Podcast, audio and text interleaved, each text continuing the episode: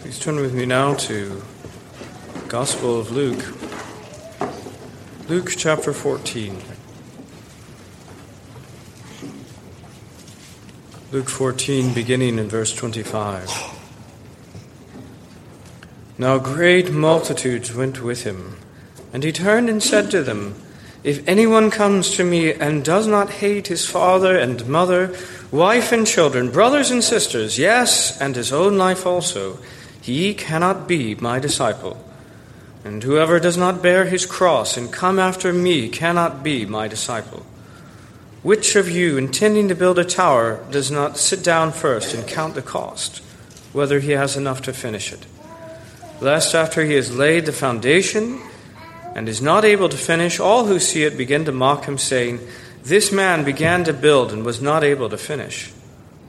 Or what king, going to make war against another king, does not sit down first and consider whether he is able with ten thousand to meet him who comes against him with twenty thousand? Rounds while the other is still a great way off, he sends a delegation and asks conditions of peace. So likewise, whoever of you does not forsake all that he has cannot be my disciple. Salt is good, but if the salt has lost its flavor, how shall it be seasoned? It is neither fit for the land nor for the dunghill, but men throw it out. He who has ears to hear, let him hear. Let us pray.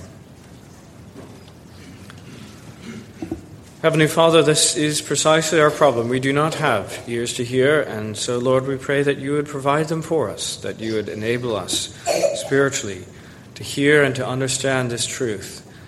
Now, Heavenly Father, we pray that you would grant us to see the good things, the good thing that you have provided for us, and Heavenly Father, that we would be obedient to this word. We ask in Jesus' name. Amen. Amen.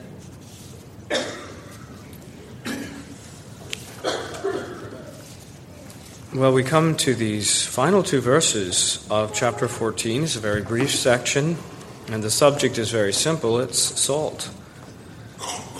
And this little section is framed by two very important parts of context. First, the verse that we left off with, at le- with the last time, which is in verse 33. So likewise, whoever of you does not forsake all that he has cannot be my disciple. And we must expect that this section there has some connection to this. It has to do with his fundamental divide between those who follow Christ and those who don't. And indeed, of the attitude of those who do follow Christ to the, the reception, the inevitable reception and treatment that they receive at the hands of the world. And then it is the other part of that frame are the closing words of the chapter in verse 35 He who has ears to hear, let him hear. Now, Jesus usually say, says these things. He speaks of that, uh, pronounces that in the, the Gospels on a number of occasions, but he normally says that about things that are not obvious things that could be easily misunderstood, things that are not straightforward, things that are spoken in parables, and we need help to understand.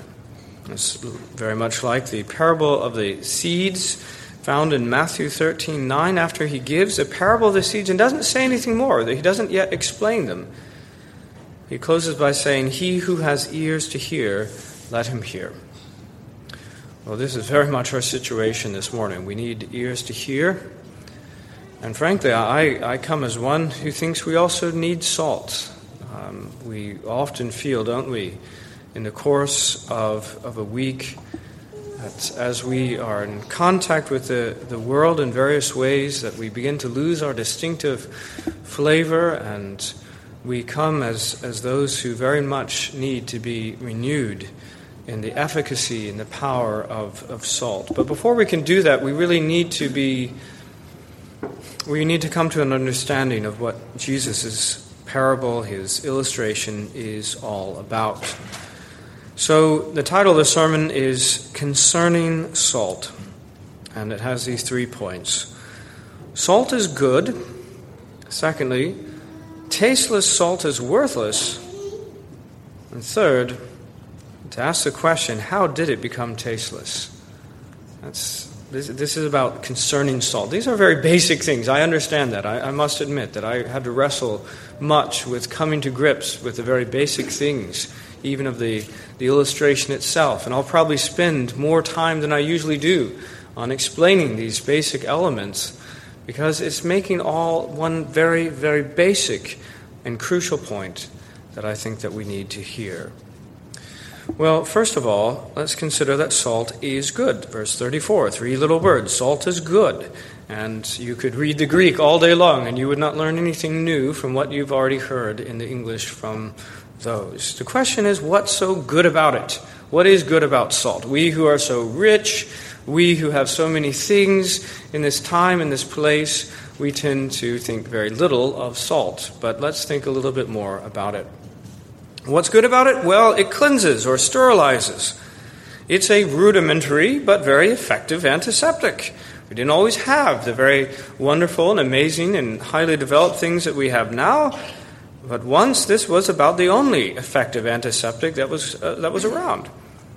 And so, if people were wounded in some way or another, this is something that they used to put on their cuts and, and wounds to keep them from becoming septic and dying from an infection.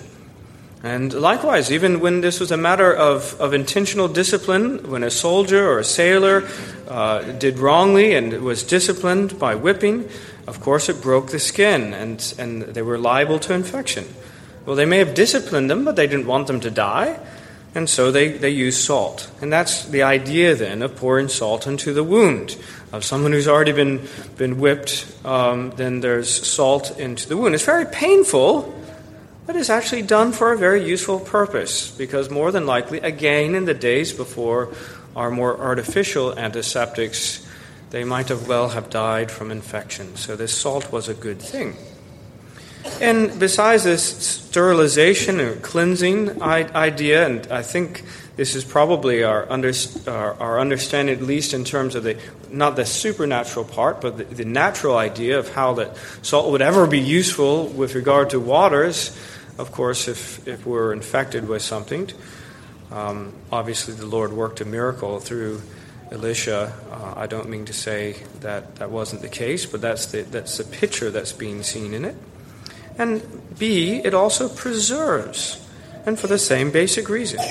Salt has long been used to preserve food, particularly meat. We do, we do so today. We cure ham, and we have uh, other things that, are, that have salt added to them, uh, salted um, uh, fish in particular. And the basic action, by the way, is so simple, so amazing. It draws away the water, right? That's the basic idea of what salt does. And in the case of you, if you're a bacterium, that's a problem. Because if you put salt on this bacterium, it's going to suck all the, the water away and it's going to kill the cell. It's going to lyse the cell. That's the end of the bacterium. Salt is absolutely deadly to bacteria. And so when you put enough salt, you do it in a proper way, a thorough way on meat, it's just not going to rot. It's going to be preserved because the bacteria can't, well, can't live when it's in contact with this salt. It'll be preserved for a long time. So it, it sterilizes, it preserves, and see, it is a necessary part of life. It's not just to, to kill bad things, it is there for the, for the, the uh, sustenance of, of life. This antiseptic, this preservative, and I don't, I don't recommend this for the kind of antiseptics you have. You would not go to your counter and get some jar of antiseptic and, and, and drink that. That wouldn't be good for you. And nor would you want to take some preservative. Most of the artificial preservatives actually are, are not very good for you. But this antiseptic, this preservative in, in ordinary doses is not poisonous to people, but it is a necessary part of our diet because our body needs electrolytes, and, and salt is the main electrolyte. Without salt, there, human life is not, not sustained. It's not just a desirable thing, it's not something, uh, you know, it's a nice seasoning. It's necessary for life. Okay, so we're beginning to see why salt is good. It's, it sterilizes, it preserves, it's a, this necessary electrolyte. And D, yes, it also flavors. It even makes food to taste better. A little salt makes something that is otherwise unpalatable to be tasty. That's found in Scripture itself. Job says in Job 6 6, Can flavorless food be eaten without salt? Or is there any taste in the white of an egg? My soul refuses to touch them. They are as loathsome food to me. An amazing, an interesting providence of God that, that salt, that, that food that is utterly without this substance is insipid to us. It's not something that we would desire to, to taste. Now, okay, so we spent a long time now to explain what's good about salt, these A, B, C, and D of what's good about salt. But what's the spiritual significance in all this? How does that relate spiritually? Well, let me just read the parallel passage in Matthew, which does provide some useful context for this. In Matthew 5:11, it's actually part of the, the Beatitudes, part of the Sermon on the Mount. Blessed are you when they revile and persecute you and say all kinds of evil against you falsely for my sake. Rejoice and be exceedingly glad, for great is your reward in heaven, for so they persecuted the prophets who went before you.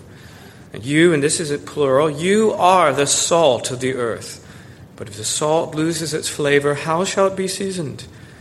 It is then good for nothing but to be thrown out and trampled underfoot by men. Okay? So the context is once again the inevitability of persecution from the world but of the necessity of the church, of, the, of God's people, to remain as they are. It is a good thing. And the illustration, of course, is, is pointing out that you are like salt. You are the salt of the earth. And, and so, actually, all those things that could be said about salt are in various ways true about us. Remember, we, we believe that natural types are no accident. When Jesus says, You are the salt of the earth, that's a pretty strong thing. It's saying these things that can be said of salt can also be said about you. Christians do keep infection at bay, absolutely. Somebody who's in, infected by false things comes and receives the truth of the Word of God, by God applied by God's people and, and made effic- efficacious through our prayers, he will survive. That wound will not kill him. We, in fact, are we're what preserve the whole world, the salting of believers all around the world. If there were no believers at all, I'm sure this world would be destroyed by judgment. We're the ones who continually pray for God's mercy those around us. We're the ones who, who are continually being salt and light to the world and speaking the truth around us. And this Word of God, then, is, is having a preserving influence of, of everyone that comes in contact. It's absolutely a necessary part of life, eternal life. Because outside of the church, outside of Christian truth, outside of the gospel, there is no ordinary possibility of salvation. That's why it's the mission of the church to do that, to preach the gospel, to bring life. And yes, of course, it even flavors. Because the world and the thinking of the world, this uniform thinking of the world, it is insipid. And it's the presence of Christian truth based on the Word of God that makes things interesting, makes things worthwhile, makes them beautiful. Now, of course, all those things are only possible when the church, as composed of believing Christians, is doing what they should be doing. And in all those things, in being utter and being distinct, and therefore being used to the world, well, salt is very good absolutely necessary and beneficial. Jesus says, You are the salt of the earth. Well, that's what's good about salt. But let's say, secondly, that tasteless salt is worthless. Salt is good, but secondly, tasteless salt is worthless. Verse 34 Salt is good, but if the salt has lost its flavor, how shall it be seasoned? It is neither fit for the land nor for the dunghill, but men throw it out. He who has ears to hear, let him hear. Now, I said salt is useful for these things. But when salt is no, does not fulfill its purpose, when it's not salty, when it doesn't have that basic action, and, and uh, as I say, it has this basic action, doesn't it? as, as salt. Its relationship to water is an important and unique one, and that's the basis upon which it does everything else. But now, when that no longer has its efficacy, when it's no longer salty, when it doesn't have this basic property, it has no other function. Now, look, even food, even food that when it goes bad, when it goes off, you can still use it, for instance, for fertilizer, either directly or you put it in the compost heap, and it becomes fertilizer as it, as it sits there and rots, but not salt. When it loses its purpose of as salt, the thing its primary purpose, it has no other use at all. And, and Jesus explains how that is. Salt is not fit for the land. It's not fit to be used directly in the soil. It contains no nutritional value. It's not going to help plants to grow. And more than likely, as a, as a contaminated uh, thing, and uh, it's, it's going to be harmful. And salt is not even fit for the dunghill. And it means, by the way, again, the compost heap. There is no residual nutritional value to be recovered in this useless salt. It's, it has no, the one thing that it had any use for whatsoever is gone, and there's no use for it. It is absolutely worthless. What then? It must be thrown out. It has no other use. It must be just thrown out. Matthew 5:13 It is good for nothing but to be thrown out and trampled underfoot by men. And that is exactly what happened to it by the way. When their salt became uh, uh, not unsalty, when it lost its saltiness, it was just thrown out on you weren't going to put it on your fields. So it was just thrown in the path and trampled underfoot. Now here's the really interesting question. How can salt lose its saltiness? We, we see very clearly that it's worthless. The question is, how did it, would it ever become tasteless? Because salt is actually, this is one of the things I, I found out in my research on this, is that salt is one of the most stable molecules that we, we have. And all you have to do, if, I'm sure if you saw the periodic table, you'd be reminded of why that is. Because sodium is all the way on the left, right? And chlorine is almost all the way on the right. Just one off from the, the noble gases that are absolutely perfectly st- stable. And, and it's the ones that are sort of on either side of things that are so unstable. And those two groups are the most reactive groups that they are because they either are missing one electron or they have one electron again and they want to get together. And once they are together, they want to stay together. And there isn't much that's going to pull them apart. Right? They're, st- they're stable. And in the most obvious example, being dissolved in water, if I put salt into this water, you'd say, well, see, that, that certainly got rid of the salt. No, it didn't. It's just the salt has remained salt in the water. It remains perfectly the same. And if you evaporated the water, what would you have? The salt would be there because it's never left. It doesn't cease to be salt, it, it remains it. But now, the water, though, the water now becomes salt water because of the presence of the intact salt in it it, the salt actually changes the water, not the water the salt. It can be tasted, it can be smelt, it makes a difference in the water. So real salt actually doesn't lose its saltiness. There isn't much, naturally speaking, that's going to happen to salt that will cause it to become anything else. But that's the key, because we're speaking of real salt. And when Jesus is speaking about salt, the kind of salt that, that, that we ordinarily encounter in, in nature is not the purified salt in the laboratory. It's salt as we encounter it in, in nature, salt, say, from around the Dead Sea, salt that we might mine, anything that's naturally occurring, it has lots of impurities in it. A block of rock salt, a block of mar salt, whatever, it has impurities. And that kind, if that kind of salt is exposed to the elements just left outside on the ground, that salt, the actual real salt, will be leached away gradually in, the, in contact with the water around it.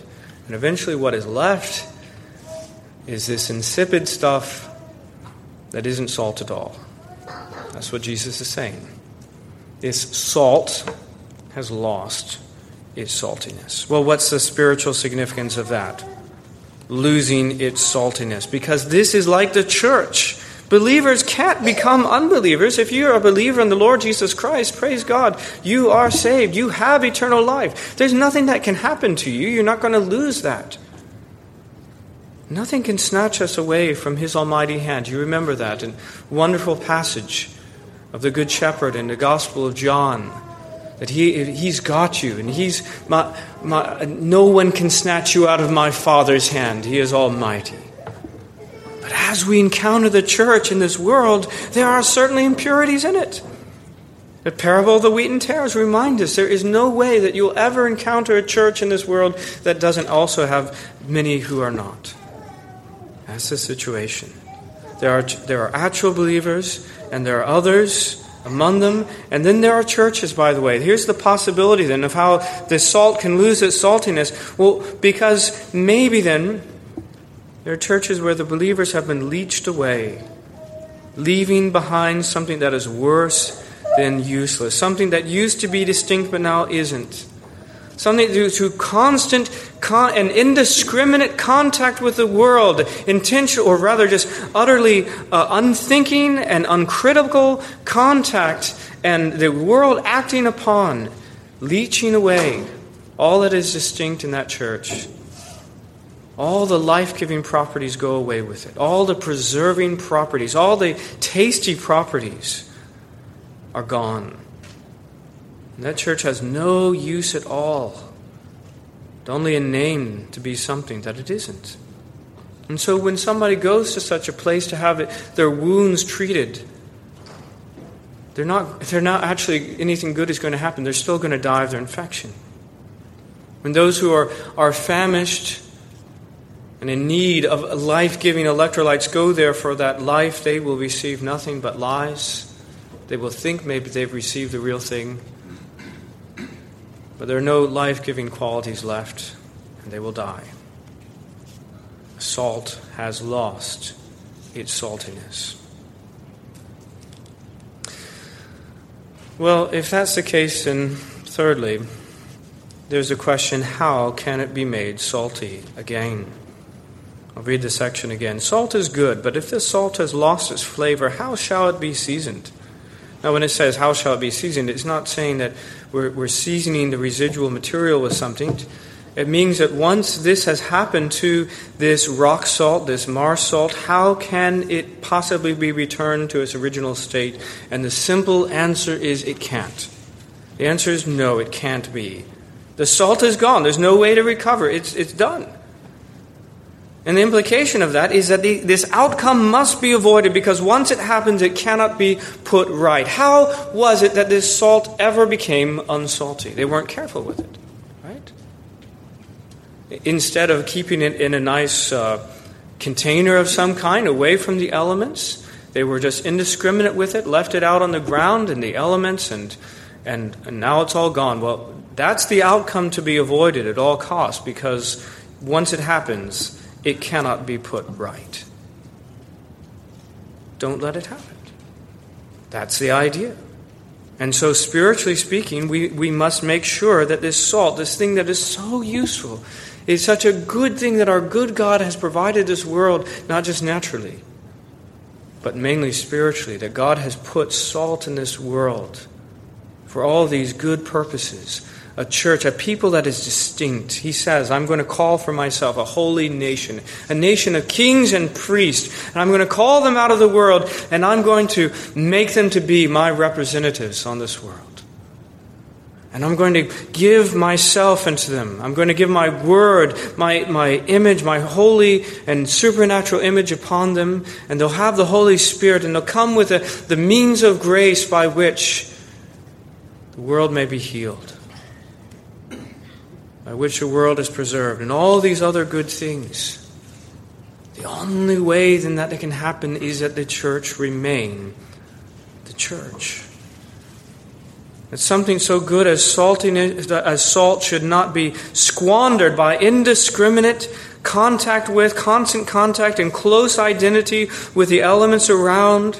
Something so good and so useful should not be just squandered that way. The quickest way to do it, again, is simply to walk out and just throw it on the ground and leave it that way. It would immediately lose its saltiness. No, it's got to be kept separate. And here's the, here's the paradox, you see. This is why we need help to understand these things. Here's the paradox it's only by being kept distinct from the world that we can do the world any good. Right? You see? It's only in, in that this, this salt is kept preserved in all of its distinct properties from the world around it that it can, in, in more specific and much more powerful ways, be made useful. See? That's the amazing thing. If the, the, the, the, salt is kept in indiscriminate and permanent uh, contact with the world around it, it does it no good, by the way. There's no benefit that the world receives from salt used in that kind of way. Nothing. It's worse than useless. But on the other hand, that salt is kept perfectly distinct. It has life giving properties. Those who would otherwise die of their wounds, these, these, it's, it's, these wounds are healed. This meat that would otherwise spoil is, is, is preserved.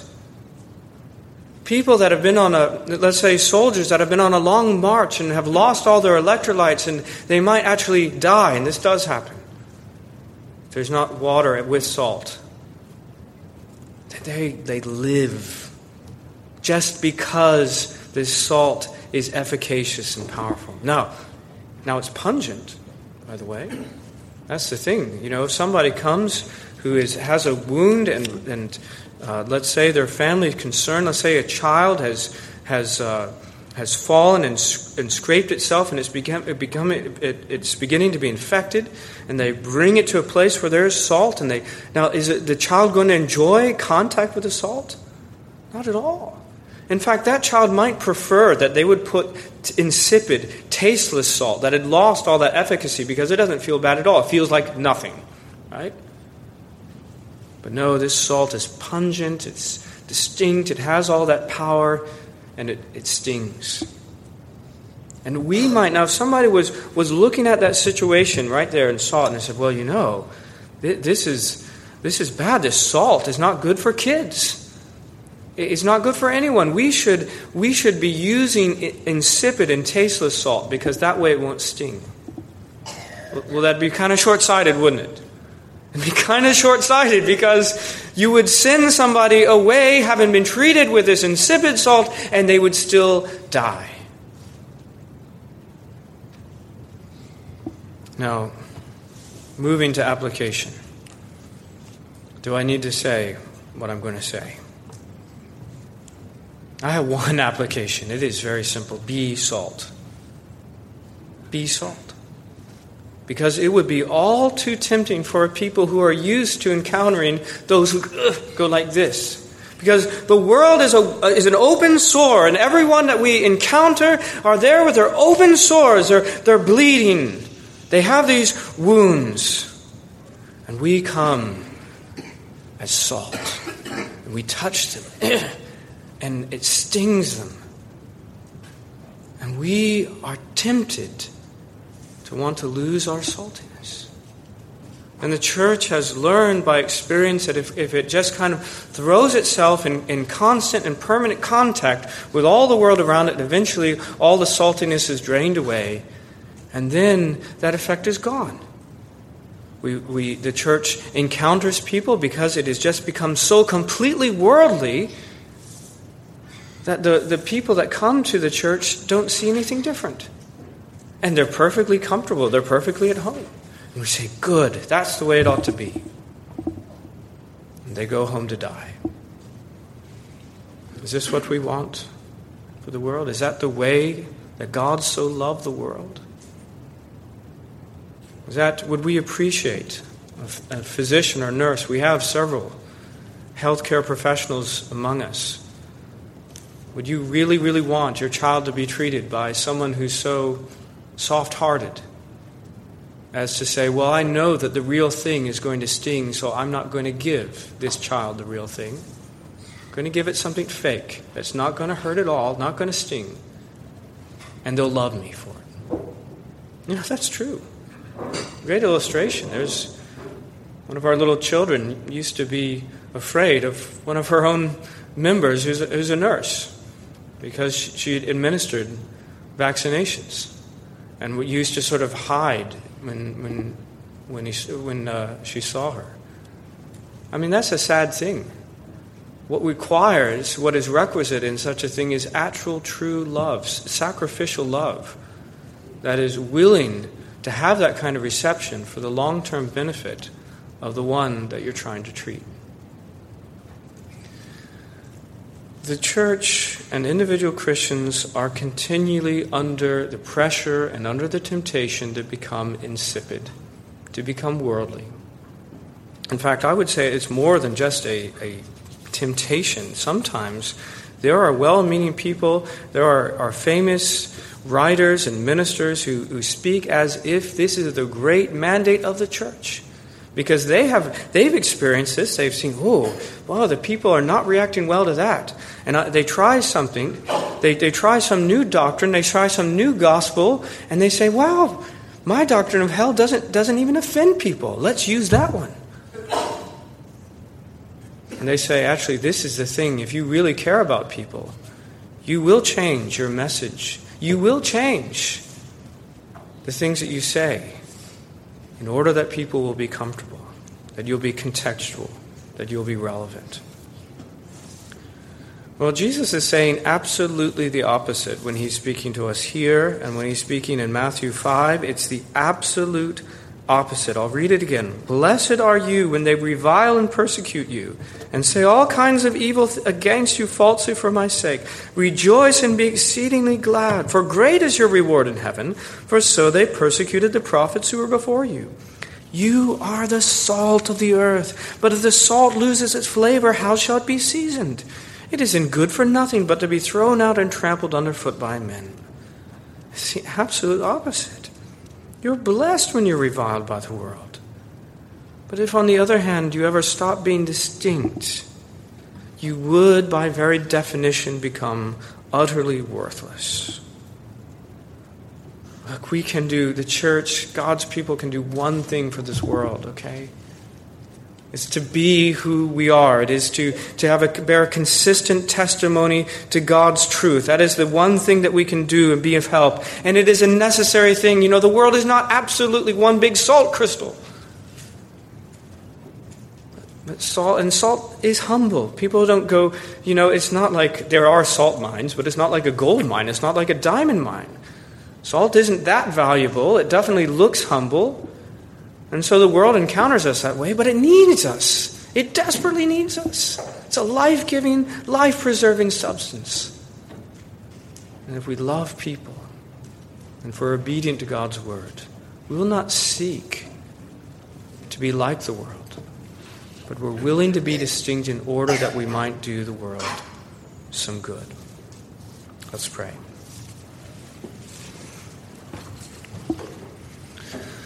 Heavenly Father, we are thankful for the purity and clarity of your word.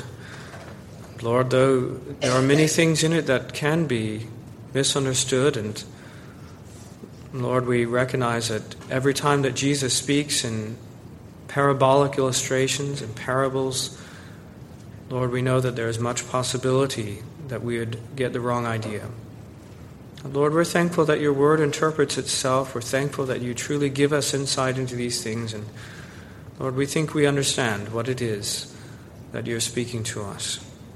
And speaking to a people who would be tempted, indeed, to become just like the world around it, in order that it might avoid giving offense.